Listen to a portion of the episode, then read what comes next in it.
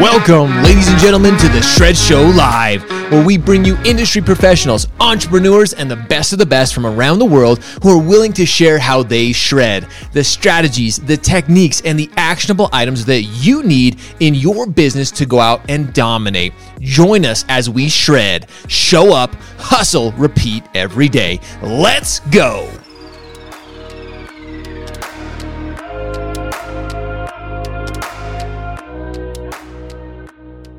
Ladies and gentlemen, and welcome. It's time to rise and shred. I am joined by none other than Chris Whalen this morning. We've had him on the show before. And guys, if you don't know Chris, we're actually going to have him share a little bit about himself this morning. But we're talking Fed interest rates. We're talking about housing sector. Is it slowing down? We're talking about a Ginnie Mae proposal. We're talking about so much. And again, I have Chris Whalen joining me. Chris, good morning and welcome back to Rise and Shred. Good morning, Josh. Beautiful day in New York. I hear you getting some weather out there too, getting a little bit of rain, some moisture. Yeah. Send it we our way, my friend. a pipeline. Just send it out to California. I, send it back this way. We need it so bad right now. But hey, I'm I'm excited to have you back. And kind of a little teaser. You and I have been talking about even uh, working on a little bit more together and doing this more regularly. You and I, because there's so many things that you and I want to start with this because you, Chris, you have a background in our industry that gives you this opportunity to share your wealth, to share your industry knowledge and expertise with all of us. And you do it in such a profound way. Last week, you were quoted by so many different sources, other people's shows from NAHREP, John Steve. There were so many people actually talking about some of the things that you've been sharing. And today we're going to dive into many of them. And there's so much more to come. Before we do that, though, I want for those who don't know your background, will you share a little bit about about your background and kind of how you got into the industry? Well, certainly, and I thank you, Josh. You're very kind. Um, I started off life as a bank analyst. I, I worked at the Federal Reserve Bank of New York for Paul Volcker, Jerry Corrigan, and really loved that experience. And then I was kidnapped by these guys from Bear Stearns, and they sent me to London. And next thing you know, I'm trading mortgage-backed securities and bonds and everything else. So my my background's really as a banker and as somebody who follows depositories. However, mm. in the mid 2000s, we had to start paying attention to mortgage because mortgage exploded. Half of all mortgages in the US were private. They weren't guaranteed by Uncle Sam. So that's where the risk was. And as I was saying to you before the show, in 2005, I was sitting there with my partner, Dennis Santiago at Institutional uh, Risk Analytics. And both WAMU and Countrywide started to see falling volumes. Hmm. And we thought, uh oh, what's happening? That's bad because when you have an aggregator as big as Countrywide and it starts to shrink, that tells you the party is over. So I basically had to become a bit expert in mortgage. I then worked uh, for Carrington, which is a great distress servicer. I learned about the back end of mortgage that most people on Wall Street never see. They don't know what happens to the loan after they sell the securities. So that was enormously beneficial. Uh, I spent three years building the financials team at Kroll Bond Ratings. It's wonderful, by the way. They have an awesome ABS team that follows our market. Uh, the research is free, by the way, and it's a great resource. So that's kind of how I got here. And, you know, I've always been a writer. My father, Richard Whalen, was the biographer of Joe Kennedy. Uh, I grew up with presidents and Fed chairmen roaming around our house drinking scotch late at night. So that that's where I got my political perspective. I mean, you know, uh, Bill Casey and Jim Schlesinger were my dad's best friends. What? And all, yeah, there, there, were all kinds of other people like that roaming around. I'll never forget once uh, we had a keg party in the backyard, and the police showed up and they're banging on the door. And my dad opens the door, and there's this guy standing next to him. And the cops, you know, starting to give us a hard time. He goes, "Let me introduce you to the Attorney General of the United States." No way. what?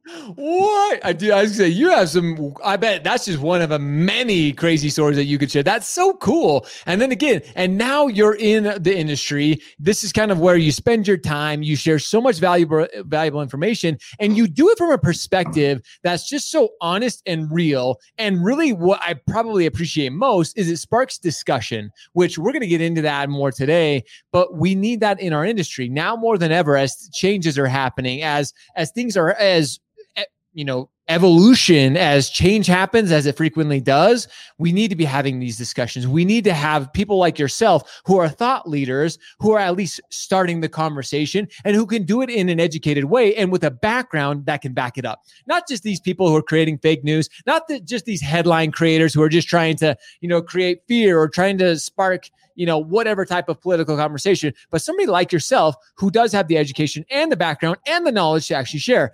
With that being said, let's talk. Let's first start with this Fed interest rate, interest rates in the Fed. What what is happening there? What are we expecting? What should we be expecting here in the near future with that?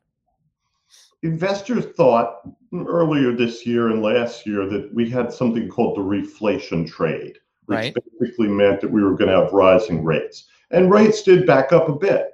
But now what you're seeing is the enormous pull of investors who are out there looking for paper and they can't find it. Mm. Why? Because the Fed is in buying $50 billion a month in mortgage backed securities. So as long as the Fed continues to buy securities, rates are going to remain low. And this isn't just the Fed, this is a global phenomenon. There's demand for US Treasury paper offshore that you can't believe, Josh. And that also is driving rates down. Now, you see the discussions in the newspaper today about the Fed thinking about tapering sooner. And there's a growing number of people on the Federal Reserve Board, on the Federal Open Market Committee that believe we should do that. Why? Because of inflation. They sure. think that maybe we've done too much. So I think for people in the industry, you have to realize that for now, rates are low. The yield curve is very flat. So everything out to a couple of years right now is basically almost the same as the short end. The Fed has decided not to allow the very short maturities to go negative. That's why they raised the rate on uh, repurchase agreements, reverse repos, we call them, when the Fed takes cash out of the market. And they also raised the rate they pay on reserves. Why? To bail out the money market funds who mm. were at risk of failure two months ago. You don't read that in the paper, by the way. That's that's not part of the official narrative. I was going to so, say nobody's talking about that part, right, Chris? No, well, everyone's focused on equities, and they know that if the Fed actually starts to raise interest rates, or if we see evidence of a slowing, if we see another lockdown that we probably talk about in a few minutes, yeah. then the equity markets are going to have a big question mark, and we could see a significant trade off.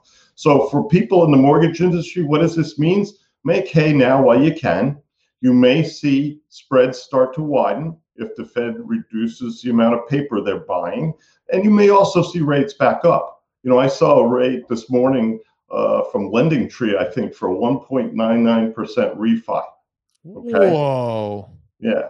So, you know, you've got an opportunity here. I think the next couple quarters, you're going to see volumes higher than we expected. I think our friend Mike Fratantoni at the MBA is going to have to revise his estimates upwards for refinance activity. But, you know, I love Mike because he's a very conservative, very thoughtful analyst and he's always thinking about change, which is, uh, you know, we've been through five years of just low rates.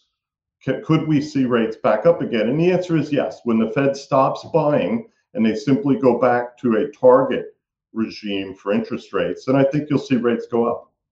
As I say we're gonna see them go. We this is one of those that probably in our industry, my or with Chris is probably one of those things where I say Mike because I'm thinking now you got Fran Tony in the back of my mind. I, I, I we talk about this. We talk about this, Chris mortgage professionals sometimes we're all about rates. It's all about oh what our rates going to go up? Our rates going to go down? Rates going to go up. We just like constantly like th- this is one of those things that just happens in our industry. We see rates go up we see rates go down we see rates go up right? Right now like you said i love it. You got to make hay while the sun's shining ladies and gentlemen. Take advantage of rates while they're low. They're going to go back up.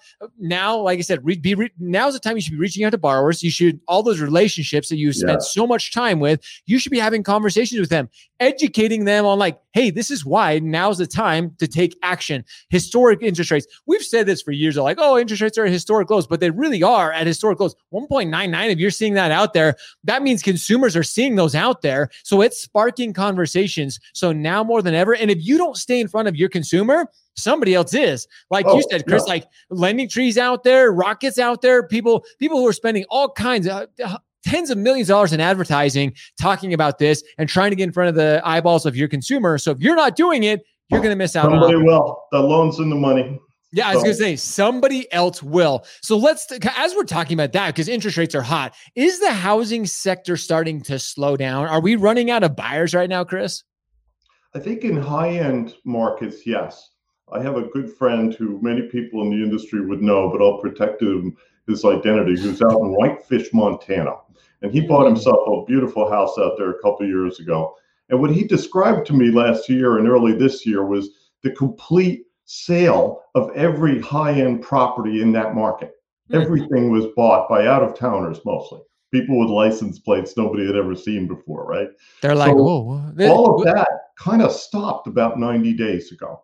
Hmm. Meanwhile, here in you know suburban New York, I live in Westchester County, New York. Things have also quieted down a good bit.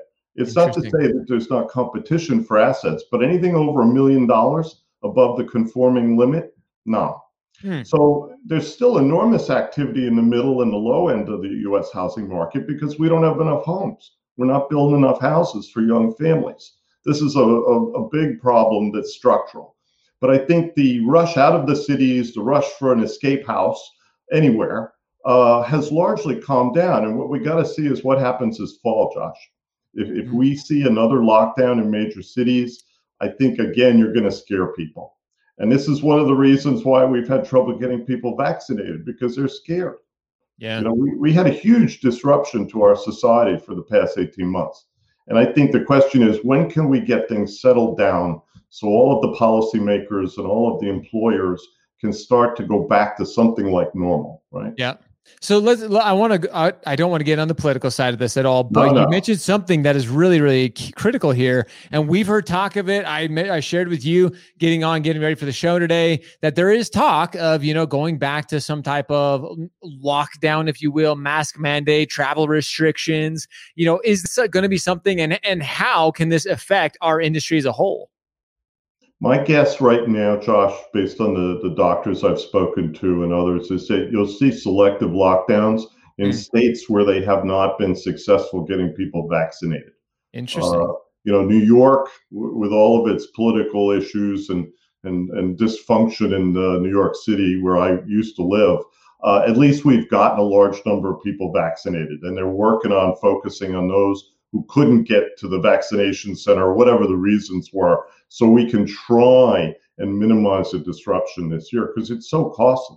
I mean my god the cost of covid when you could actually sit down and add it up is going to be monumental. Astronomical yeah, it's one of those things that I think we're starting to. I think we're still starting to see some of the after effects of oh, small businesses. And and this is the discussion I was having over the weekend. If we were to go back into some type of, and again, heaven forbid, we want to make sure everybody's healthy. Uh, Jacob and I have talked about this on the show. Chris, that's what you and I are talking about here. Is we want to make sure our general audience, all of you, those people that we have so much love and so much respect for, we want to have see you healthy and happy, ladies and gentlemen. And yes, there is possibility that it could affect so many people who are still trying to recover, Chris. Not. I mean, mm-hmm. financially, those small mom and pop restaurants, small mom and pop businesses across the country that are still trying to, if we were to go back into some type of lockdown, that has long term effects. That has no. huge effects upon our industry as well. So it, it'll be, we're hoping and praying that, you know, all everybody is responsible. Do your part to keep your community healthy and happy. That's what that's what we're going to say on that, right, Chris? It is, but let me say this. I think the mortgage industry has illustrated how technology and also a different kind of business focus, it's more data centric than mm. office centric, uh, enabled us to change. And I think the big challenge for owners of commercial properties in legacy cities is that that change is not going to be reversed. Right. Once people realize that they can be mobile and that they can selectively go where they have to go to do business, Sure. You're not going to change people's minds on this. You know, we all had to come together. We had to become closer as families and as communities because of COVID. People like that. And so the whole commuter model that's very, you know, familiar here in New York. I live with a train within walking distance of my house. The parking lot for the Scarborough train station's empty this morning. Wow. There's, there's eight, 10 cars there. They have capacity for 400 cars. Ooh. So you know, the old days when all of these train stations had people parking on the roads and everything else uh, are gone. And I think yeah. the usage patterns for assets for cities going forward is going to be different because people in our industry, what do they need to do? They need to pick up their phone and their computer and go talk to a client, That's either it. virtually or in person. That's it. So this is a, and I don't want to get too much into this, but uh, with what we're talking about here, with how we're talking about our industry evolving and changing, um, and especially again with with kind of what we're talking about too, depending on if the country goes back into some sort of lockdown or whatever changes go into place, the the conference season is just around the corner for the mortgage industry. So many of them have postponed. You know, you have the MBA coming up, you have different, you have NAM, you have AIM, you have a whole bunch of coming up starting in August, September, October. I mean, could this, could this could potentially affect all those conferences as well? I hope not. I've already bought my ticket for San Diego, and I'm I'm, I'm going to go there one way or another. Let's put it that way. If nothing else, Chris, you and I are hanging out there in San Diego. There we go. We, we go fishing, but that, you know, I think that we're going to manage this differently than we did last year. But I think communities that have not been able to get their populations vaccinated are going to be penalized very hmm. heavily, mm. and I worry about that. Of most of the southern states you know, people just kind of look at this and say, well, it's not a problem. Yeah, it's a problem. My brother had COVID. Not nice. You mm. don't want to have this. If you could avoid this, especially for younger people, uh, my family's got a uh, family all over Latin America and in Australia. Believe me, those people would take a jab right now. Hundred percent. I'm right there with you. My brother's had it. He had it earlier. Now he's seeing some long lasting, some you know, yeah. after effects of affecting heart and affecting so many things. So again, people right. just keep it. We want to see everybody healthy. We want to see you all happy. We want to see your faces at the next conference. So take care of yourselves and put the necessary precautions in place so you can do that. Let's let's move on to one that I'm probably most excited about. Ginnie Mae proposal. Now there's there's time for a preliminary victory lap, if you will. We kind of shook up you of all people, shook up the industry in a good way, and now our mortgage family is actually they're talking about at the water coolers, talking about in the kitchen. Which again, I have mentioned this earlier. This is what I'm so excited about. This is why I have so much respect and so much reverence for you because you really started this conversation that now the entire industry is, ha- is, is kind of talking about. So talk about this Ginnie Mae proposal. Uh, one of the leaders in the industry said to me Friday, Chris, you shook up the industry in a good way. and I, I think that's right. I think our friends at Ginnie Mae got blindsided because they allowed an outside vendor, Deloitte, uh, to do most of the work on this proposal. And I don't think it was properly vetted. You know, Congress has constrained Ginnie Mae. They can spend as much money as they want to on contractors, but they can't hire people. And this is the problem. They need to build their staff so that they have people who understand the industry who do this kind of important work and understand what the implications are for our community. Now, the basic proposal is a cut and paste of the Basel Bank uh, capital rule. That's totally inappropriate for independent mortgage banks. They're not banks. You know, IMBs are subordinate to commercial banks. Commercial banks give us the money we use to do business. So there were a lot of uh, details in this proposal that I won't go into now, but suffice to say, if that proposal went into effect today, it would crater the government loan market. It would force, force most lenders in this market, even the big publicly owned ones, to sell their mortgage servicing rights. And we would all become loan brokers for Jamie Dimon. Okay. Now, I don't think the folks at Ginnie Mae want to do that, but that is the effect of the rule they put out there a couple weeks ago. And I saw this late on a Friday and I kind of looked at it for a few minutes and I couldn't believe what I saw. So as I pushed this out to different people in the industry, I wrote a blog about it on the Institutional Risk Analyst. All of a sudden, the floodgates opened and people said, What is going on here, Chris? I talked to at least a dozen CEOs in the industry, and wow. all of them were pretty much apoplectic. Once they had read the proposal, they said, We can't do this. This is going to put me out of business. So I'm just getting done with my comments, which I'm going to submit this week. I think all of us in the mortgage family need to go into the kitchen with Ginnie Mae, close the door, pour a couple of drinks, and talk about what's important. You know, what's important to Ginnie Mae, Josh? Make sure the bondholders of Ginnie Mae securities get paid on time and make sure that the servicers got the money to take care of defaults. Yeah. That's what it comes down to. Everything else is a matter of indifference to Ginnie Mae, frankly. Sure because they're not a regulator. They are a credit guarantor. They are the guys who guarantee those securities that make this whole market possible. Right. So I think they need to go back to square one and say, what's important to us? Do we care about whether Josh makes money or not? Yeah, kind of, sort of. But we really just care about whether or not he's got the cash to fulfill our rules for participants in our program. And if they don't, we're going to transfer the servicing. The big picture for them, though, is they can't make participating in the Ginnie Mae program and the FHA program so onerous that people don't want to do it. Right. Okay. This is why there are no commercial banks in this market. They all left. And you know, people thought it was because the Department of Justice whacked them with a lot of fines from that Civil War era law on false claims, or they thought it was, you know, the bank regulators telling them to get out. There was some of that. But sure. the biggest problem for banks is that they're really lousy government servicers. you know, other than Cenlar and you know my friends at Flagstar, there's Wells Fargo, obviously, these guys have figured it out. But mm. to be a government servicer, you can't make any mistakes. That's true. You've got to be pretty much perfect because the cost of servicing is higher.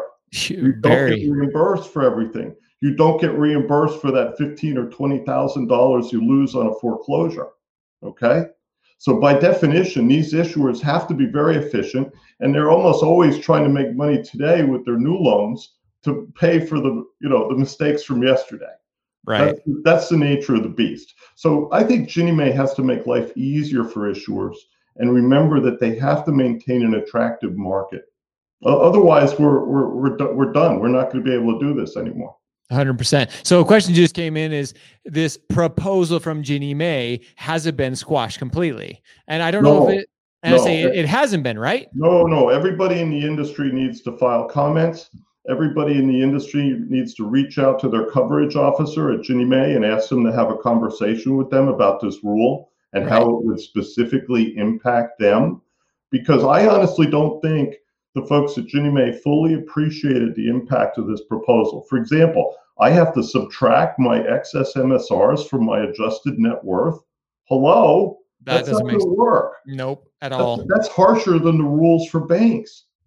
Yep. I don't know what these people were thinking about, or maybe they weren't thinking. But the point is, when you allow a vendor and a contractor to do important work like this, you can get in trouble. And I think that's what we have here. Well, and I think, and I, I'm glad you mentioned this because you're you're working on a document that we're going to release as soon as you're done with it. We're going to some of these proposals and some of the more finer details we're going to share with you guys because they, like you said, and as we've been kind of alluding to, we're starting the discussion. You need to be having these discussions. We as an industry, because this does have a significant impact on I on all of us as as industry as mortgage professionals. This this proposal could have long term ramifications if not discussed and if not approached in the right way. Look at it this way. You know, the, the folks at HUD were very comfortable having banks dominate their market because they didn't have to worry about it. Sure. The, the issuer requirements were easily met by banks because banks are subsidized by the US government. They're yep. subsidized by the FDIC. You can't compare a bank and a non bank, it's just night and day. Doesn't, so yep. HUD would love to go back to the future and have a market comprise 100% of banks, but that's not what we have today. You have non banks making loans, selling loans to banks, and then the non banks are much better servicers. They don't get in trouble as often. Okay. The bank regulators don't want banks in the government market. That's the last thing they want. So we have to figure out a way to manage a market where the non banks make the loans, service the loans, the commercial banks finance all of this from a mm. from a commercial perspective, a wholesale perspective. But banks don't want to face low income consumers. They can't. Right. They, Elizabeth Warren has made that impossible.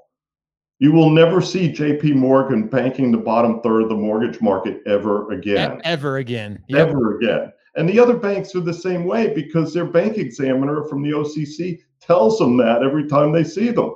Yep. That's it. That that that is it. Literally, that is it. So here's here, what we all want you to take away from this. Uh, all of you listening, share this. Start that discussion because this proposal to this question has not been squashed. We need to be having discussions. This needs to be something that are, as you as mortgage professionals, again, this could have long term. This could have ramifications for all of us. Yeah, and remember, Josh, they were getting ready to put this proposal out without asking for public comment. Exactly, and that's just kind of like publish it yeah, which is crazy. It's like, wait, hold on a second, pump, pump the brakes. And remember, regulators have power. When they make public statements or they put something like this out there publicly, it has huge ramifications. For example, banks have started calling issuers in the past two weeks asking for updated financials. Ooh. We're waiting to see one of the rating agencies take action if this proposal goes through. So the wow. folks at Ginnie Mae need to understand that when they put something out like this publicly, it has enormous implications for the credit relationship between independent mortgage banks and their lenders and their investors. Okay? This is a very serious question, and I hope people will take it seriously and get involved. Get into mm. the kitchen, get into the conversation.